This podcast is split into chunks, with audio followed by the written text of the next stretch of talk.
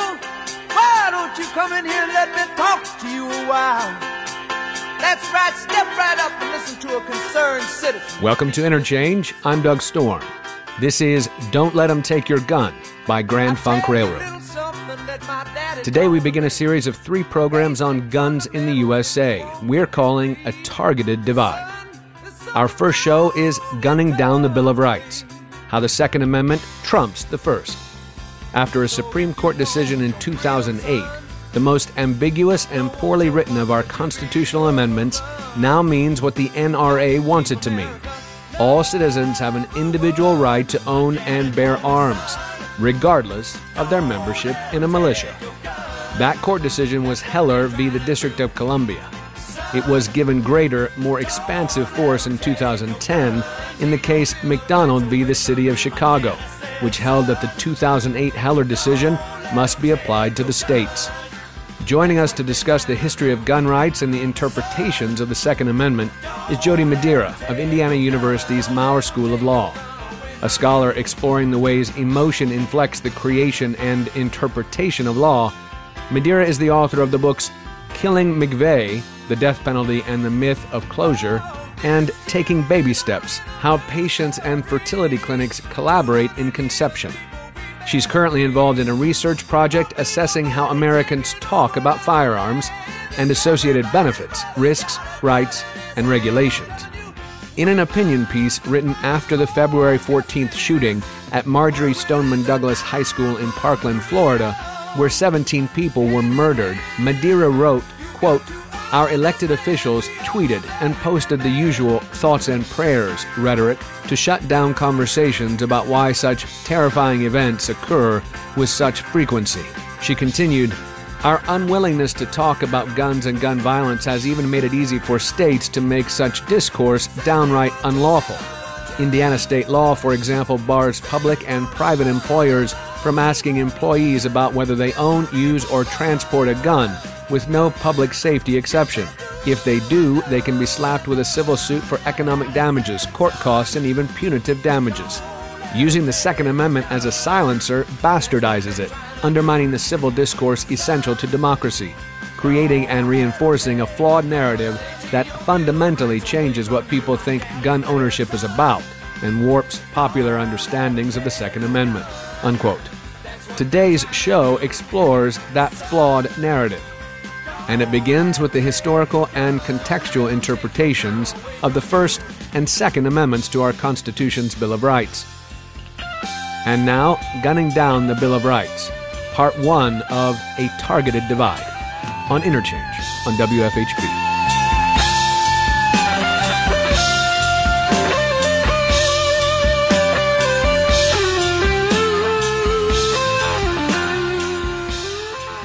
I do want to talk about how these uh, the, the, Bill of Rights and these amendments, First and Second Amendments, kind of work, mm-hmm. um, and how the Second Amendment now seems to be abridging the, the First Amendment. So mm-hmm. uh, we we need to do a little bit of setup. Mm-hmm. Uh, I, I think generally I want to imagine people have some clue about the First and Second Amendments or about the Bill of Rights, but I'm not entirely sure of this. So mm-hmm. uh, let's first ask about the Bill of Rights. Uh, the two, obviously, the most well known to most of us, I assume, are the first and second. Uh, mm-hmm. And it's interesting because they they probably are uh, a kind of paradigm for uh, the division uh, mm-hmm. uh, in the country itself, mm-hmm. perhaps, mm-hmm. right? The uh, assertion of speech rights uh, in the media or mm-hmm. um, uh, and the assert- assertion of gun rights mm-hmm. definitely comes from a different mm-hmm. side of political conversation as well, which is pretty fascinating. Like these two, I guess you'd think they were they compete with each other in some ways, right? So, yes. I, I, um,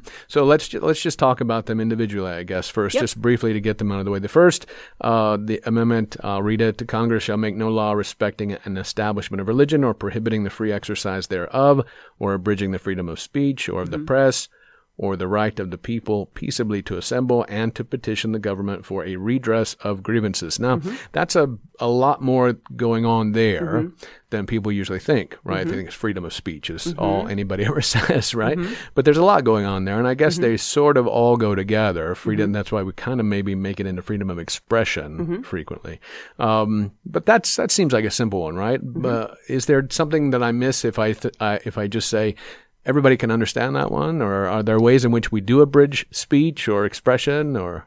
I think so. For one thing, people normally forget um, that you have to be a state actor to qualify for an abridgment of speech, mm-hmm. right? So it has to be the state mm-hmm. silencing. So if I, as a business owner, you know, purport to silence somebody else, I'm not a state actor, right? Mm-hmm. Um, that's the first thing, and that's that's a unique aspect of the right. Right. Um, now, what's very interesting is that the First Amendment was very has been read differently throughout history, as mm-hmm. has the mm-hmm. Second Amendment, sure. and we can talk about this right. as well. Mm-hmm. But the First Amendment wasn't the robust amendment it was today, I mm. should say. Okay.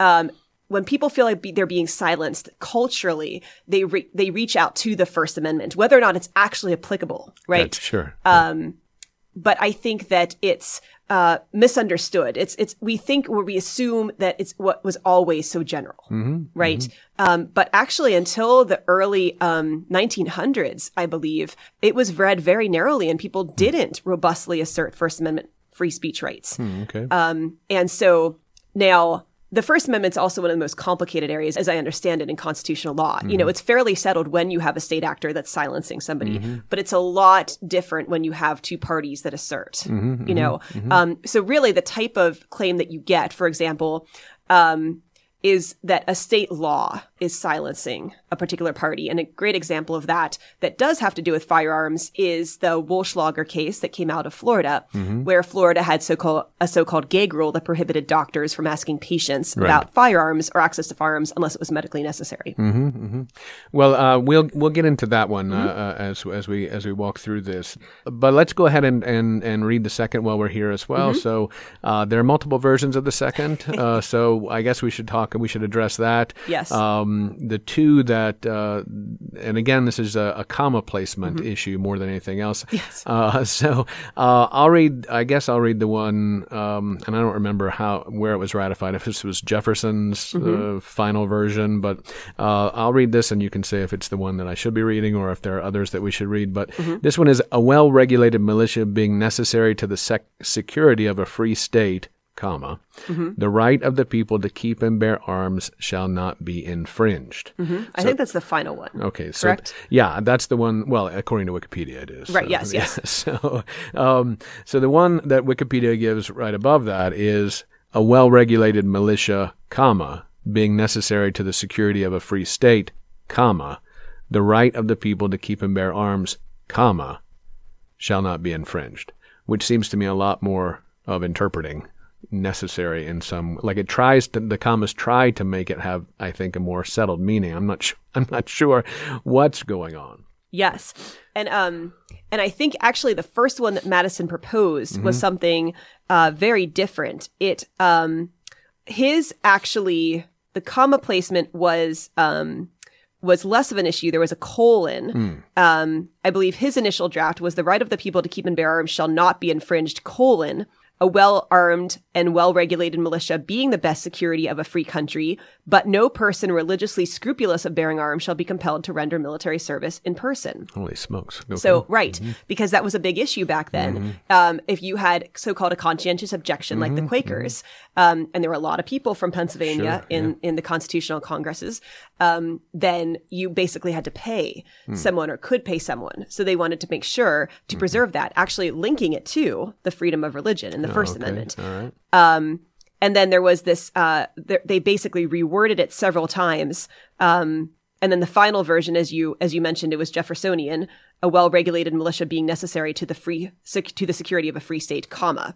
the right of the people blah blah blah to keep and bear arms shall not be Yeah, infringed. so in mm-hmm. and of itself, if we if we ignored as much as we could, mm-hmm. right, and just look at it in that final state, it Right. still begs many many questions, Absolutely, right? yes. And many of them just uh, almost being in every single word, it begs a question, which is fascinating in itself, right? Just mm-hmm. that it does beg all those questions. And if you think about the courts being set up to interpret the Constitution and interpret laws as we go, uh, it it it it sort of boggles the mind that it exists as it as it, as it does, right? So a Right. well-regulated militia is what we argue about. I guess if you're on the left of things, you argue about that makes no, you know, if you're talking about owning guns personally, uh, that doesn't apply.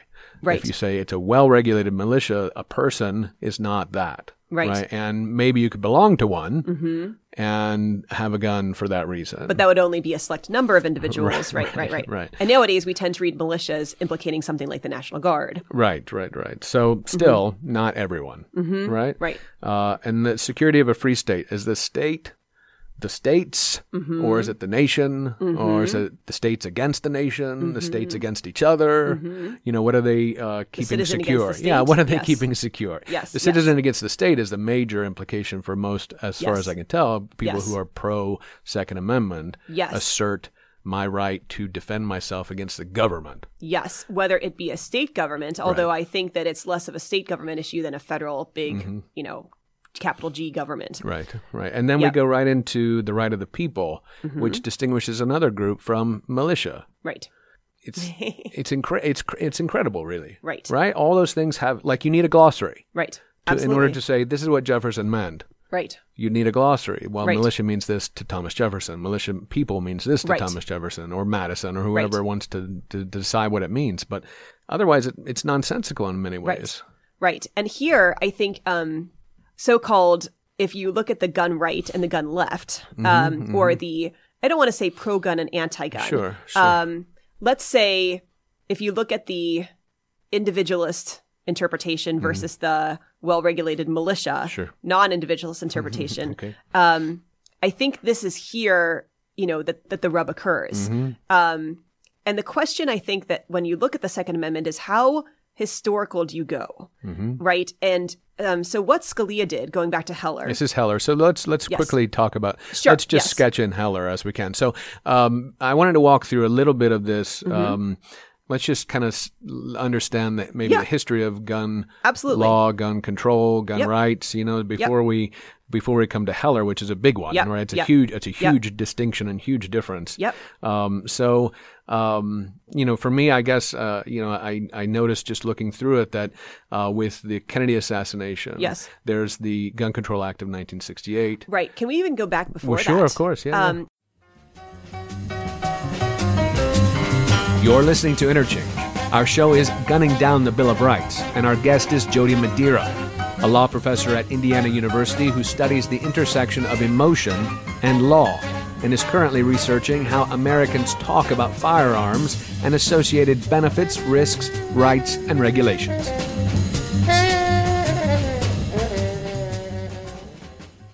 Please so do. I would say that, you know, continuing from, you know, today there's like whatever you want to call it, a culture of fear or Mm-hmm. this, you know, political uh, message that, you know, we should be fearful.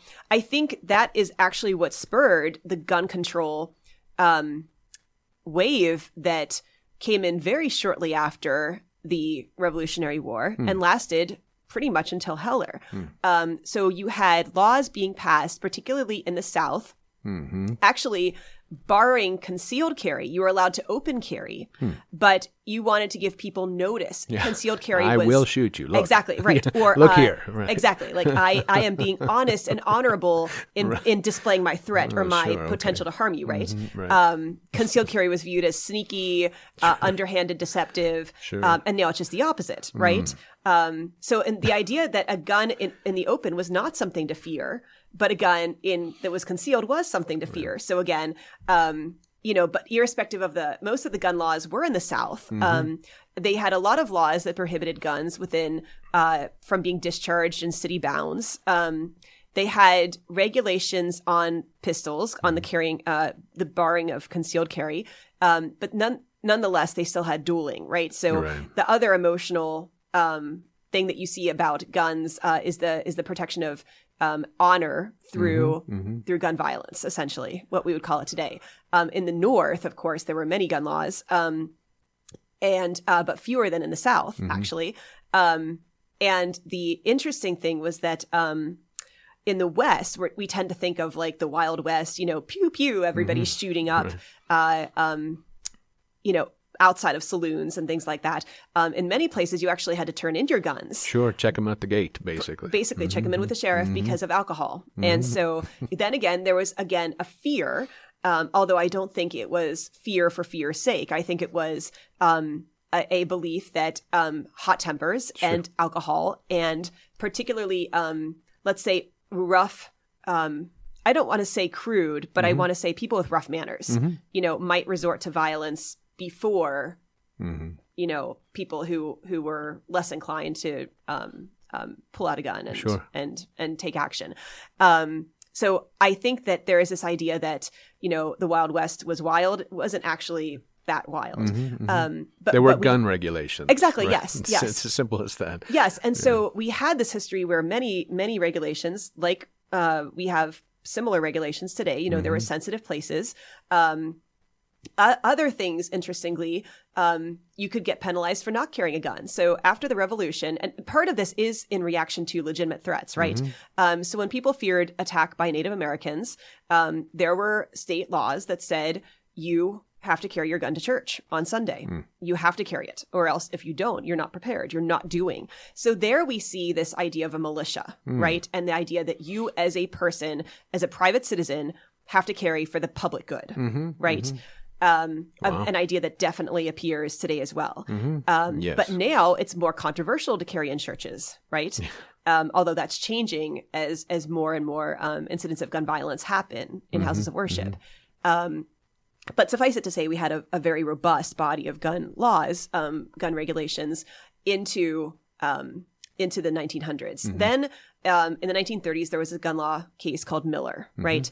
Um, Miller dealt with a sawed-off shotgun, and the court looked at the sawed-off shotgun, and it was a very poorly reasoned opinion. Um, people fault Roe versus Wade, the abortion opinion, for being uh, um, fairly poorly reasoned. This just beats the cake. Um, I'm sorry, this takes the cake, beats the cake. I, you know, well, whatever the metaphor is. You got to beat eggs for the cake. I think so, right? But all it right. smashes the cake. How about that? okay. Um, it is such a poorly reasoned decision, um, and it was very hard to apply. So um, Miller is uh, probably before Heller the most notorious gun case. Hmm. They looked at the sawed-off shotgun and they said, because this is not a weapon that was carried in the in the militia, Mm-hmm. you know, you can't that was the reason. you can't carry it. Yes. So it's basically like outside the Second Amendment. Um, and it basically legitimated um, the court to disregard the Second Amendment Right, for the vast majority of time between the need a 1930s. musket. You'd have to Exactly. carry a right. musket around. Right. Yeah. Yes. Okay. Right. okay. So That it seems that interesting. would probably work. I mean, today that might that might actually help today yeah. if we could Well, interpret it that way. And that's actually where I think the long gun carry rules come from. Mm-hmm. This historical idea that long guns should not be regulated the same as handguns. right, Right. right, right. Yeah, yeah. No, that makes sense. So, um, but yes, but sawed-off shotguns are apparently, you know, not like long guns. Yeah. Um, okay. Well, they are concealable, I suppose. Uh, definitely, Yeah, and and they're always been like the Tommy gun. They're tied to, to this criminal element. Mm-hmm. Sure. And one more thing about Sure, Miller too. sure. The thing that comes out of Miller is the thing that gets overturned in Heller, which is under Miller, it's a well-regulated militia. So a person does not have an individual right, Right, right. to bear arms. It's not. Um, it's not a personal right. So And Miller, what year was that? 1930.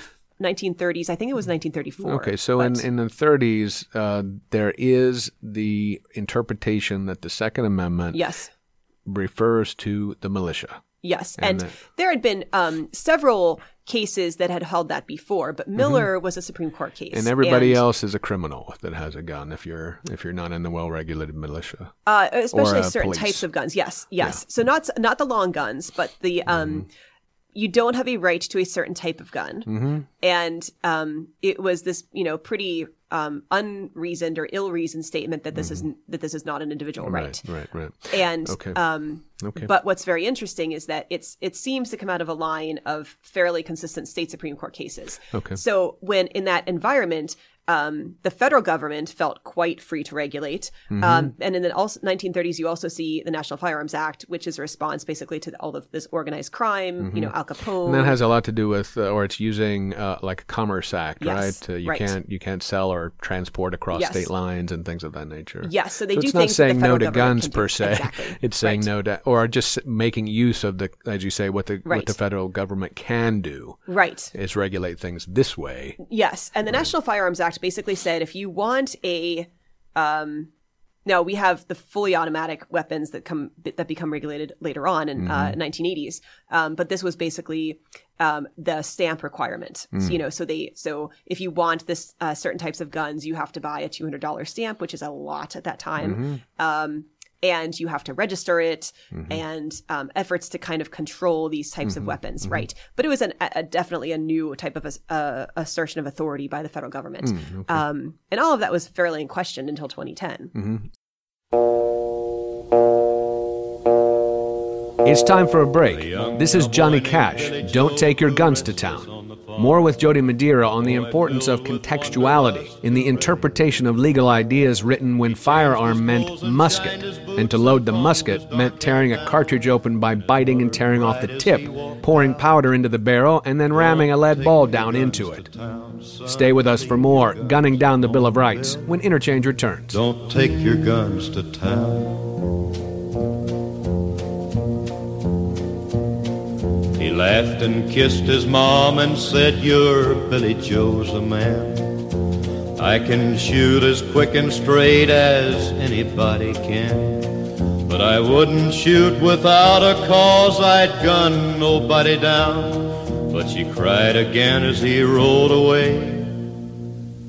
Don't take your guns to town, son. Leave your guns at home, Bill.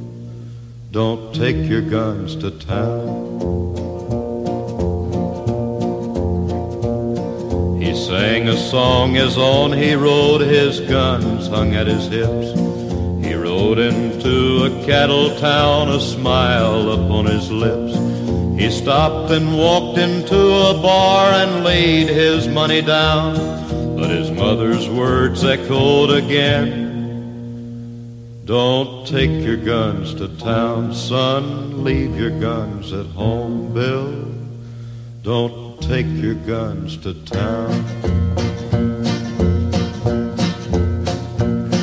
He drank his first strong liquor then to calm his shaking hand and tried to tell himself at last he had become a man. A dusty cowpoke at his side began to laugh him down. Welcome back to Interchange. I'm Doug Storm.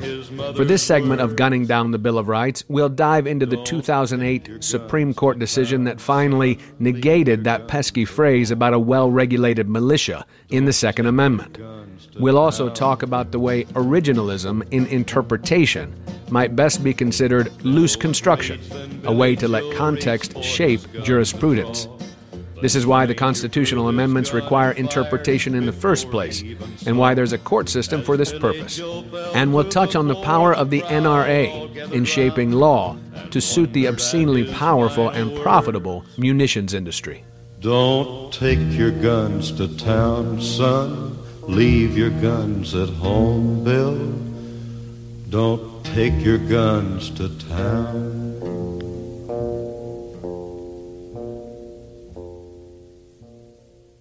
Uh, I guess we can now talk about Heller. We, Sure. we, ma- we made it to Heller, and Heller is a 2008 uh, Supreme Court decision. Uh, yeah, there's a 2008, there's a 2010 follow up. Oh, okay. So this is District of Columbia Um, yes. versus Heller. Okay. Yes. Um, and what Heller does is it actually decide it, it decides a critical issue for the first time. Uh, it overturns Miller um, and says this is um, we're going to go in a different direction. We are going to hold that there is an individual right to bear arms, that it doesn't depend on a well-regulated militia. And they, they correctly, I think, in my interpretation, call Miller a terrible decision, right? Um, Justice Scalia being this person who believes deeply in the founding fathers' original interpretation of the Constitution, goes into this very detailed historical analysis, drags up all of these historical references, and um, and several people in the dissent do the same, right? So Yeah. they basically it's a it's kind of like a war of words Right. about or an interpretative interpretative war about what Heller meant. Right, right, right. So they do try to get the his- history in there and do try to actually um, decide Yes. on the meaning of the Second Amendment, Yes. Yes, yes, yes. which, of course, um, obviously the makeup of the court undermines that still, as it's Yes. still a political, often ideological response. Yes, exactly. Yeah, so it's not still not decided, even if it's quote unquote decided.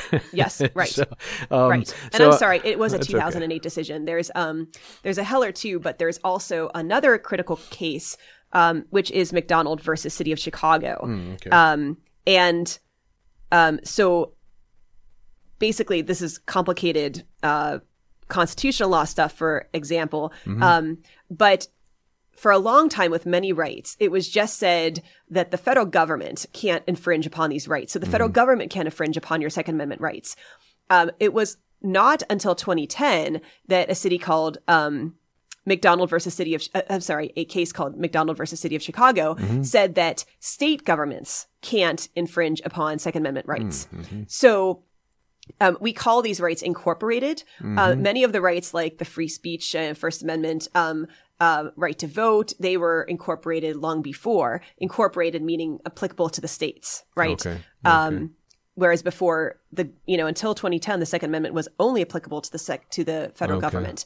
Um, so I don't think Heller was quite complete until Oh. Hmm. McDonald versus City of Chicago. Um, but but Heller is the real big Mm-hmm. sea change um, in 2008 for the uh, for the individual right to bear arms. which claims that the, it's not a well-regulated militia. Right. You have the right to Yes. have a weapon. Yes, in a sense, because you know Scalia was like, well, the militia is the people. Every people. man between the ages of, for example, 16 and 60 Mm-hmm. were was required to have a firearm in working order, and he he reads that literally now. Right, right. Um, although I don't think many people see themselves as members of quote unquote the militia. No. Um, irrespective of the separatist groups that do. Yeah, there are some. survivalist Right, groups that do practice. Yes. Right. So uh, uh, I know that you're aware of this, but uh, uh, in 2008, uh, I think uh, August 27, 2008, Richard Mm-hmm. Posner writes in defense of looseness. Richard Posner is the well-known jurist, uh, opinionative, Mm-hmm. opinionate, opinionated, sorry, um, who uh, kind of tears into this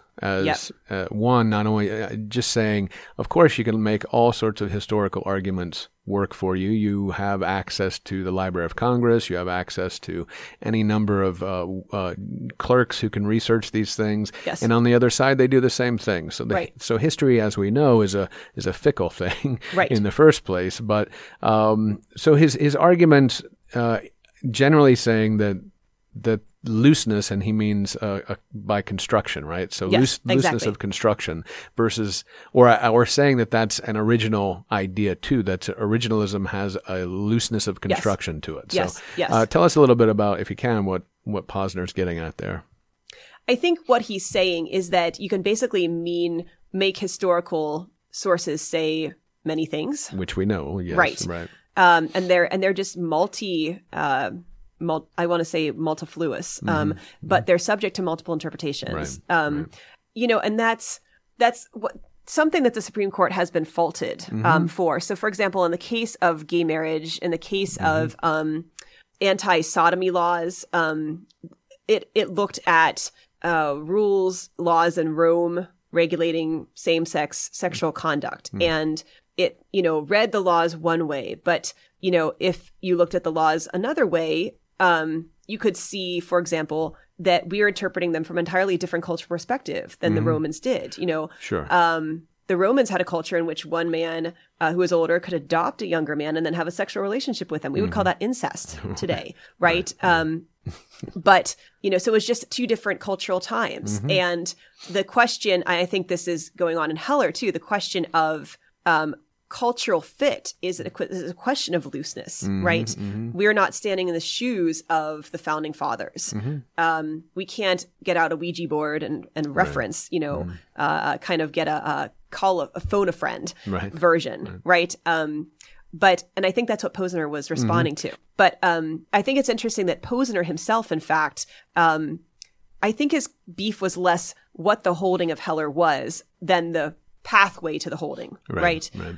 And the way in which it reinterpreted all of these, you know, probably 150 years of constitutional jurisprudence um, willy nilly and just said there's something else new in the game. This is Interchange on WFHB. Our guest is law professor Jody Madeira, who's researching the way Americans talk about firearms. And our topic is the history, interpretation, and application of the Second Amendment.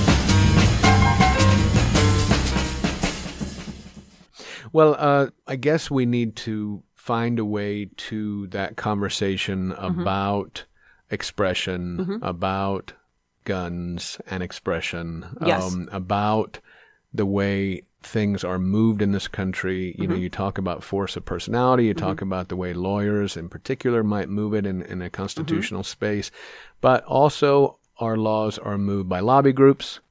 And uh, clearly, the most um, important or influential group here is the NRA, the National Rifle Association, which has changed drastically over time, really, Yes. in terms of what its intentions had been or how it had come to be in the first place. Yes. And is now a very, very um, politically entrenched Mm-hmm. lobby organization.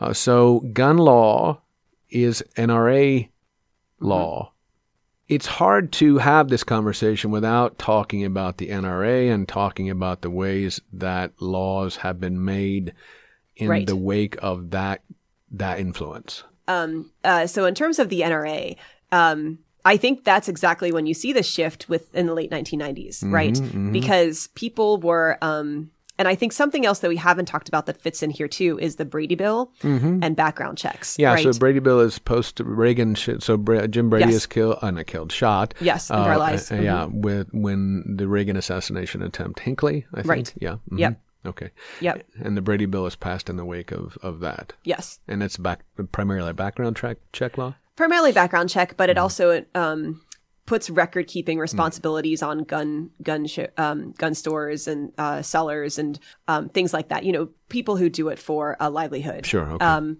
and so More of a commerce thing again. Exactly. Yeah, okay. Exactly. It's, I mean, the federal government can't compel state law enforcement to do its bidding. Hmm. Um, that's against the 10th Amendment. So, so basically, there's there's a lot of problems with the current background check. States don't always send in the in, information that they're supposed to. Okay. Um, as we found earlier uh, in the last two years, this federal government, for example, the military doesn't even sometimes send in dishonorable discharges.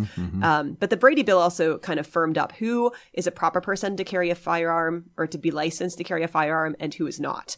Um, and I think that is a uh, you know that, that was something that that was supported by the NRA. The NRA supported um, many uh, school safety measures, for example, like keeping guns out of schools in the 1990s. There's there's video of LaPierre saying these things, Hmm, okay. um, and his stance have got has gotten well, sure. exactly yes, um, so so uh, uh, topsy turvy since Now, then. this is prior to the Dickey Amendment, then? The Dickey Amendment's 1996, I think, and that amendment, uh, again, an NRA backed or even written Mm-hmm. uh, bill that um, keeps the CDC from research.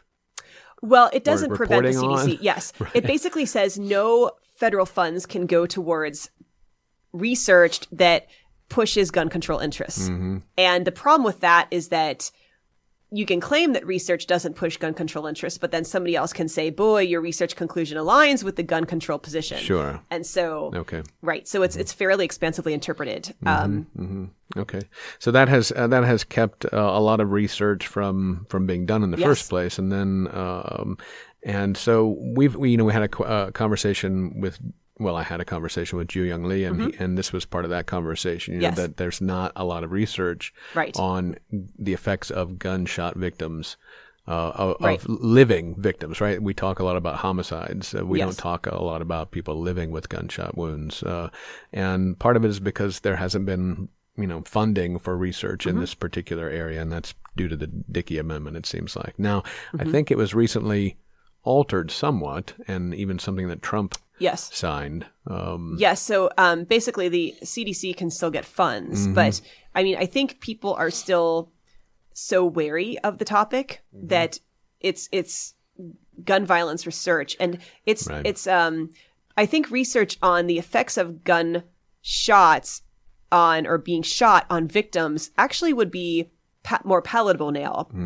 The research that I think is still going to be difficult is, for example, uh, we've had a slew of state laws come in, getting rid of so-called permits to purchase, getting rid of um, licenses to carry, as they tried to do in Indiana recently.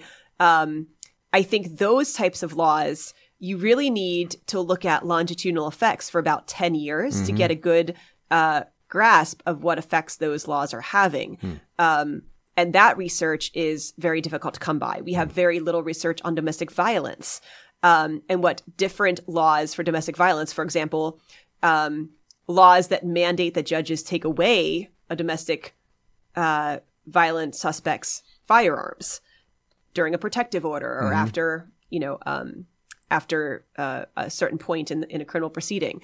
Um, that is that is not present in Indiana either. It's discretionary. Um, okay. And so again, we we can't create policy that is informed by research um, because we just don't have the research to back it up. Gotcha. Right, right.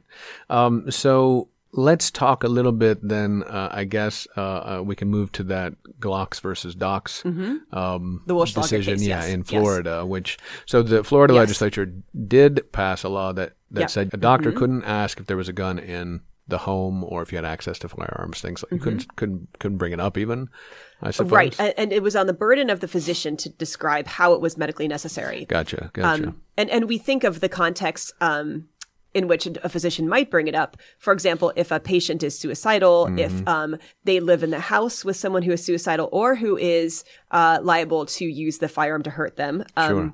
Or just in the more day to day context of a pediatrician, Mm-hmm. asking a patient, do you have a wood burning stove? Do you have smoke detectors in your home? Is your child in a car seat? Do you have access to a firearm? Right, Is the firearm stored safely? right. Sure. Right. Um, and underlying that is, is, um, I think, uh, this is a principle that under, underscores many things, uh, in, that have been developing the law in the last decade is the idea that there's, um, people out there who want to infringe on gun owners' privacy.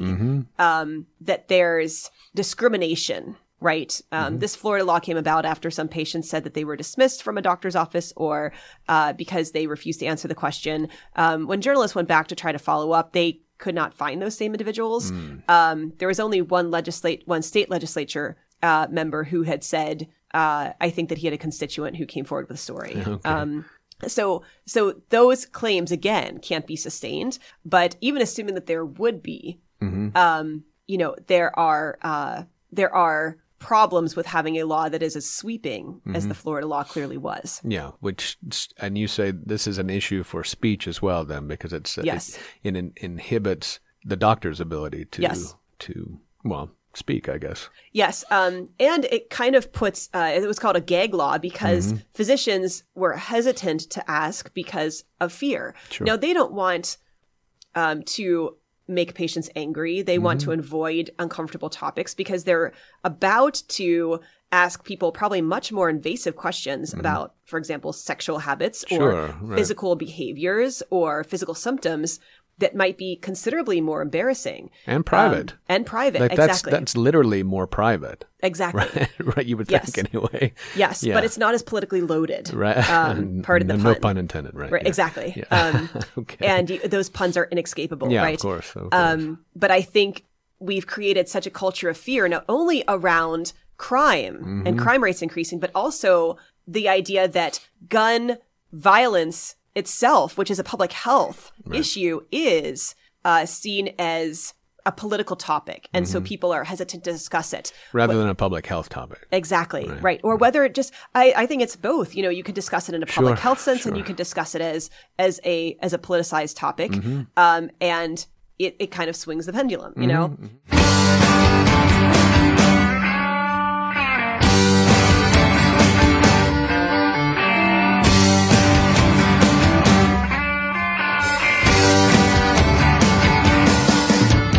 It's time for another break. This is Whiskeytown. Take your guns to town. When we come back, we talk public health and civil discourse when it comes to guns in the USA. Stay with us for more interchange with IU law professor Jody Madeira on WFHB. On the eastern highway we ride. Windshield the rain from the sky. What's left is ivy and vine. Letters I sent back home never expressed the idea of how a young man could be so far from home. Take your guns to town. Don't take your guns to town. Take your guns to town. Don't take your guns to town.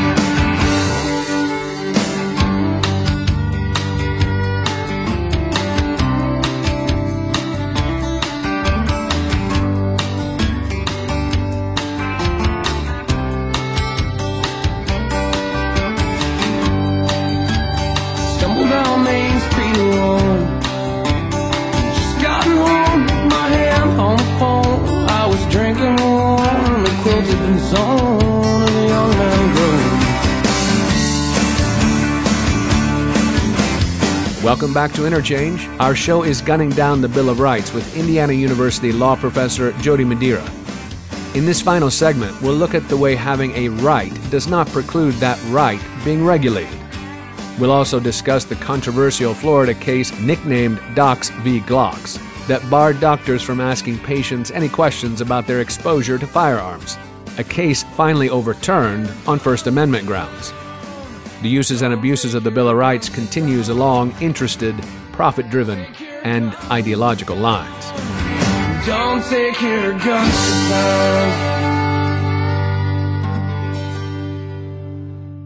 So it's that stinking Second Amendment Right. that sticks us in this problem because we we Or I would argue it's Heller, actually. Well, he- so Yeah. okay, so Heller has stuck us uh, really, really in the hard Yeah. place right now. Well, because I, I, you know, one of the things that I guess is clear throughout is that we're happy to regulate. Yes. Uh, generally, I mean, there Yes. are people that don't want us to regulate, and we all don't want to be Right. Or regulated. we used to be happy to regulate. Yeah, used to. Yes. Yeah, that's right. So, so what we're talking about uh, as much here as anything else, and it's hard because we have literally no memory, Mm-hmm. and many of us have no, no, not that we don't have memories, but that we don't have any knowledge in the first place, Mm-hmm. Right. right? So, um, to think that these things are happening. Uh, for the first time, or, Mm-hmm. or really being thought about now, is is to kind of forget where we come from. Right. But there, there really is a, um, there really is a sea change, Mm-hmm. right? There's really been a sea change in, across the board in a lot of ways in terms of how the world is being shaped right now. Yes, and, and, and how um, I think strong what is still a minority viewpoint Mm-hmm. is. You know, if if people look at the state of the Second Amendment, Heller says very little. Mm-hmm. It says it's an individual right, which you know is you can fight about all day. Right. but it also says very little about what types of regulations are permissible. In fact, you know, Scalia's line is that reasonable regulations, such as mental health restrictions, restrictions on sens- in sensitive places such as schools, are perfectly permissible and have been around for forever and um, should not be challenged. Basically, is his intimation. Um, the question is, how far does that go? Does it cover assault weapons Right. bans, so-called assault weapons? Um, and I think that's kind of the position that Heller sticks us in. Um, so, but every every gun control advocate hangs their hat on that hook, right? And every gun rights advocate hangs their um, hat on the hook where he's saying this is an individual right. Um, so, in a sense, no one is talking about the real issue, which is, you know, okay, clearly the cultural, as you said, we've had a sea change, right? Um, given this sea change, how should we now balance the interests of law-abiding gun owners with the interests of um, those of, uh, I, I guess, public safety might be a good word. You know, with the right of the states to regulate public safety under the police power, Right. um, and questions like that. Well, we regulate lots of things for safety reasons. Obviously, we we're forced to wear seatbelts. Right. Um, we can't smoke in certain places. Right. I mean, there are all sorts of things that we're whether we're happy about it or not, Yep. they seem to be okay. Uh, Yep. We can manage, right? But uh, when it comes to guns, Yep. uh, well, it's and a- that brings us back right to Wollschlaeger, right? Because the what this what the um, Eleventh Circuit ends up saying when they reverse um, its prior holding uh, um, en banc, which means that all the judges weigh in. Um, it was overwhelmingly in favor of the physicians. They said this is a public safety issue. They said this is one of the few points that people have where they might get legitimate ways to um, secure a firearm safely. Um, in the case of, for example, the the pa- the parent with a new child, um, they might get um, a gun lock that the physician's office might hand out. They might get information Right. um, that there's no evidence that doctors are trying to drive an agenda that um, or or convince people not to buy guns or something like that. Um, and that patients can refuse to answer the questions that are put to them right I'm Doug Storm. This is Interchange on WFHB. Jody Madeira of the IU Maurer School of Law is our guest, and we're talking guns and laws and the way the Second Amendment often trumps the First, but also how the First can be used against the Second.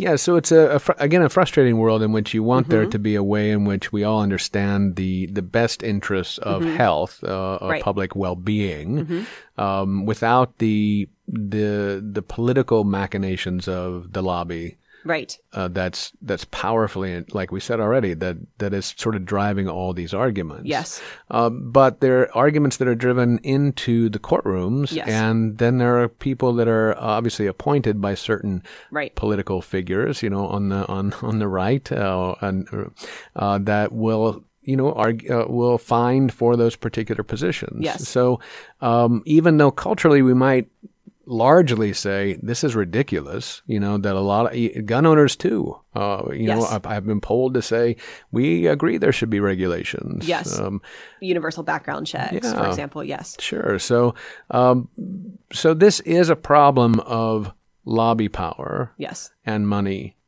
in politics, and I think a, too, it is also a problem of cultural um, occupation. So, Hmm. for example, the NRA has been so successful in clearing every most other perspectives out of the room besides their own that Oh, they've uh-huh. tried to create a vacuum, Mm-hmm, right? Where not that you can talk about this, but only in certain ways, but that you can't talk about it at all. Right. And it's turned into a politeness issue. I don't want to bring up guns because my neighbor might get offended, or I might try to, you know, um, but broach the subject, but in a very, Yeah. you know, uh, sensitive way or in a very non-judgmental way. And Right. and and this is not a, even a topic that comes up in cocktail conversation, Right, for example, right. anymore. yeah, you don't want to upset somebody. Exactly. And you know, it's one of the things you point to, and I think it was there. You have a piece in the Hill that you know talks about civil discourse. We've had a couple programs on here about civil discourse, and and one of the things that you know we we point to is that there used to be uh, a, a notion of civil discourse, Mm-hmm. which which basically meant you can say whatever you want, Mm-hmm. don't hurt me. Mm-hmm. You know, don't don't physically hurt me. Right. You know, don't harm me in, in a particular way. But your words are your words. And right. Kind of like that sticks and stones. It's so simple, Right. right? And that that was civil discourse. It may not be nice, right? But the discourse that you allowed, because I allow you, mm-hmm. Uh, you have to allow me. You know Mm-hmm. It was that we based on agree that mutual that. respect. Right? I I can Yep. hear your, and it can be terrible things you say to Yeah. me. And these were these were religious things in the first place, which was the way you worship will send you to hell. yes. Right. Uh, you know, you are an evil person. Right. These are the things you were yelling at each other. or you know, your sexual orientation will send you to hell. Sure, all sorts is. of things, right? right? Exactly. Mm-hmm. You have to put up with that. Yes. That's what civil discourse is, not Yes. being polite, because then we don't talk about anything. Right. That's that's a real issue. Right. And it's a real issue here. We don't talk about it. I can Right. easily say, yes, you can have a gun. Don't shoot me. Now, Right. where where's our where's our compromise? Where you do I want you to carry your gun around? Do I want you to carry? Uh, no, I don't want to. I don't want you to carry a gun. I don't want to see your gun. Right. I don't want you to have a gun. But Mm-hmm. I understand that that's the the life we live here. That we have guns. Right. Now, how do I make it safer for all of us? Mm-hmm. And how do we come to these conversations then? You know, how do we have a conversation when all we then do is say guns are bad on this side, guns are Mm-hmm. Right. good on this side? So Right. we're having trouble finding this ground where I, I as a person Yes. who doesn't like guns, have to accept they're here, Right. right? And I have to say, okay, they're here. I'm not going to be able to ban them, Right. but we should ban some of them, shouldn't we? Yes. And and what's your argument if you don't want to ban AR-15s? How? What's your argument? You know, and then how do we get to that happy space where you say, yeah, that's a, that's a stupid gun to have? Right. You know, or, or or- when you acknowledge, gee, I really have this because I'm I am a collector, I have an interest, or Mm-hmm. you know, um, versus you know, this is something that I can assert a legit um, I don't mean to say legitimate, but um, the AR-15 among my friends who hunt is not a gun that they No, would ever take not. out hunting. Yeah, so so we're again we're running into particular motives by particular groups who Right. have uh, perhaps not very nice agendas themselves. You know, Mm-hmm. I need this gun for this reason, which is you know to not just protect myself, but to cause damage. You know, Mm-hmm. I think one of the things we can um, look to, first of all, you know, going back to the Docs and Glocks case, Mm-hmm. um, it was wonderful to say that doctors have a responsibility to discuss these topics because it confirmed that there are legitimate reasons why we want to discuss guns, Right. right? Um, particularly for people who should not have them. The 2nd Amendment is not absolute. Um, Right. And, you know, there's a, for those who have a more gun control uh, perspective, they actually have the much stronger stance in the conversation. In most areas in this country, you do not have a right to carry a gun outside your home. You have to get a license. Many people can't get licenses, right? Um, and so the Second Amendment is not the end all and be all of firearms ownership. Um, and you know there's a lot to uh, a far way to go in terms of uh, state laws that hold people liable for negligent use of a gun, for example, negligent access, um, allowing a two-year-old to get a firearm, for example. Um, but that's sort of a different issue than whether we can talk about it in the first place. Um, I think for talking about it, we could look for parallels to other issues. Um, abortion advocates actually have said, uh, have urged women to break silence and describe their abortion, Right. right? Uh, to interject real stories. And I think that can go for both sides, right? Um, several gun owners, for example, who support so-called reasonable or common sense restrictions have said, I am, I collect or I, I shoot for sport or I carry for self-defense, but I believe that part of being a law-abiding gun owner is I don't mind proving it. In other words, Right. um, you know, I don't mind paying 125 for a lifetime license. I don't mind if background checks should be universal, and those are those are what the polls say, right? Right. Well, the the harder question, I think, uh, Mm-hmm. or we get to a harder question in in if we talk about that part of, I think, gun owner Mm-hmm. response that is about standing against state.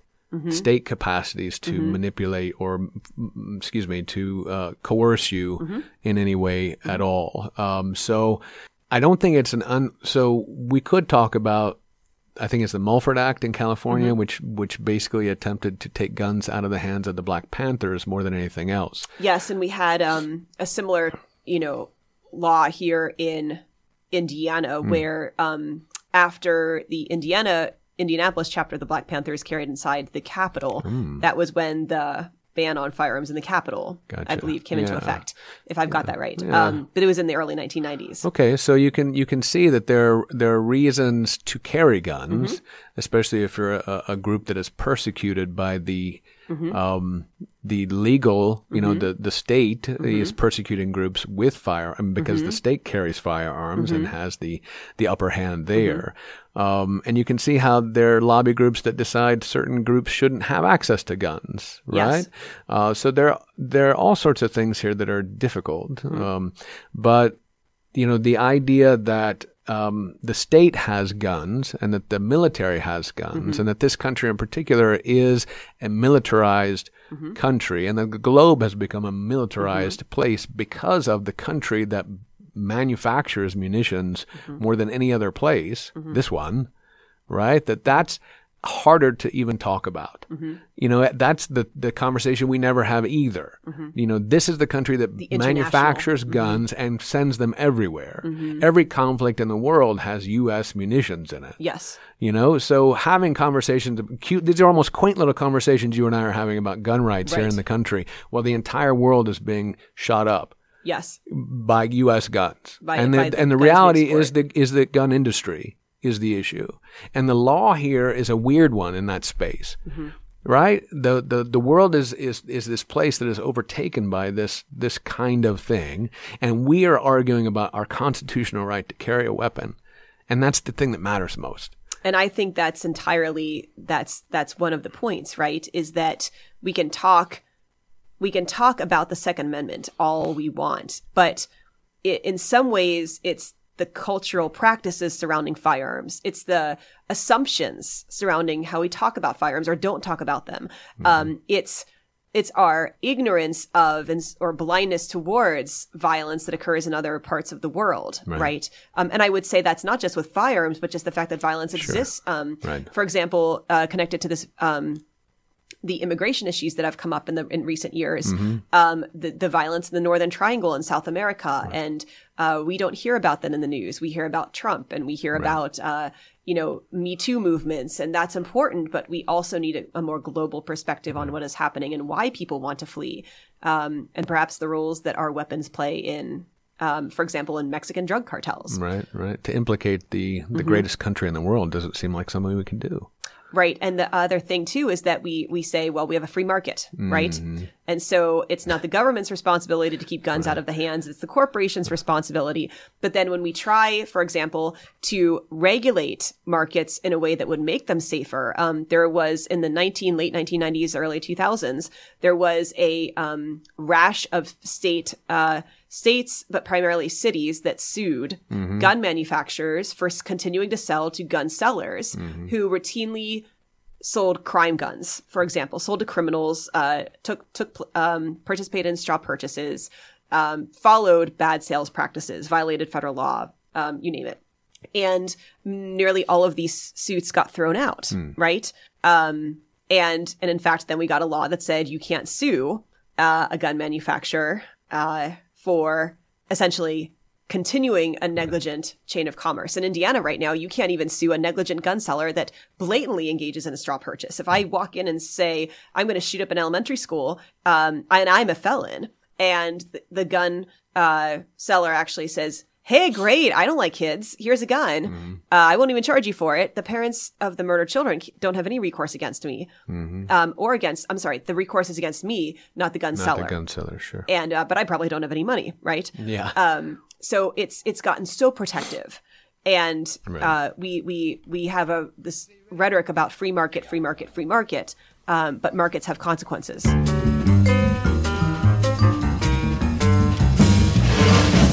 That's our show. We'll close with Charles Mingus, Gunslinging Bird, off of Mingus Dynasty. Our great thanks to Jody Madeira of the IU Maurer School of Law, who visited us in our Firehouse studios to discuss the silencer that the Second Amendment has become in our current climate of right wing jurisprudence. Madeira is the author of the books Killing McVeigh, The Death Penalty and the Myth of Closure, and Taking Baby Steps How Patients and Fertility Clinics Collaborate in Conception. Next time on Interchange, another episode in our series A Targeted Divide The Sheepdog Complex. How men's economic insecurity is being compensated for by positioning gun culture as protection, specifically via stand your ground rhetoric made notorious by George Zimmerman's killing of Trayvon Martin in Sanford, Florida. Jennifer Carlson, author of Citizen Protectors, joins us to unpack the reality of economic emasculation in the USA that won't be fixed by packing heat. I'm Doug Storm. Thanks for listening. I produce Interchange. A Targeted Divide is co produced by Robert Crouch. Rob Schoon is our editor. Executive producer is Wes Martin. Stay tuned for the Jazz Menagerie coming up next on your community radio station, WFHB.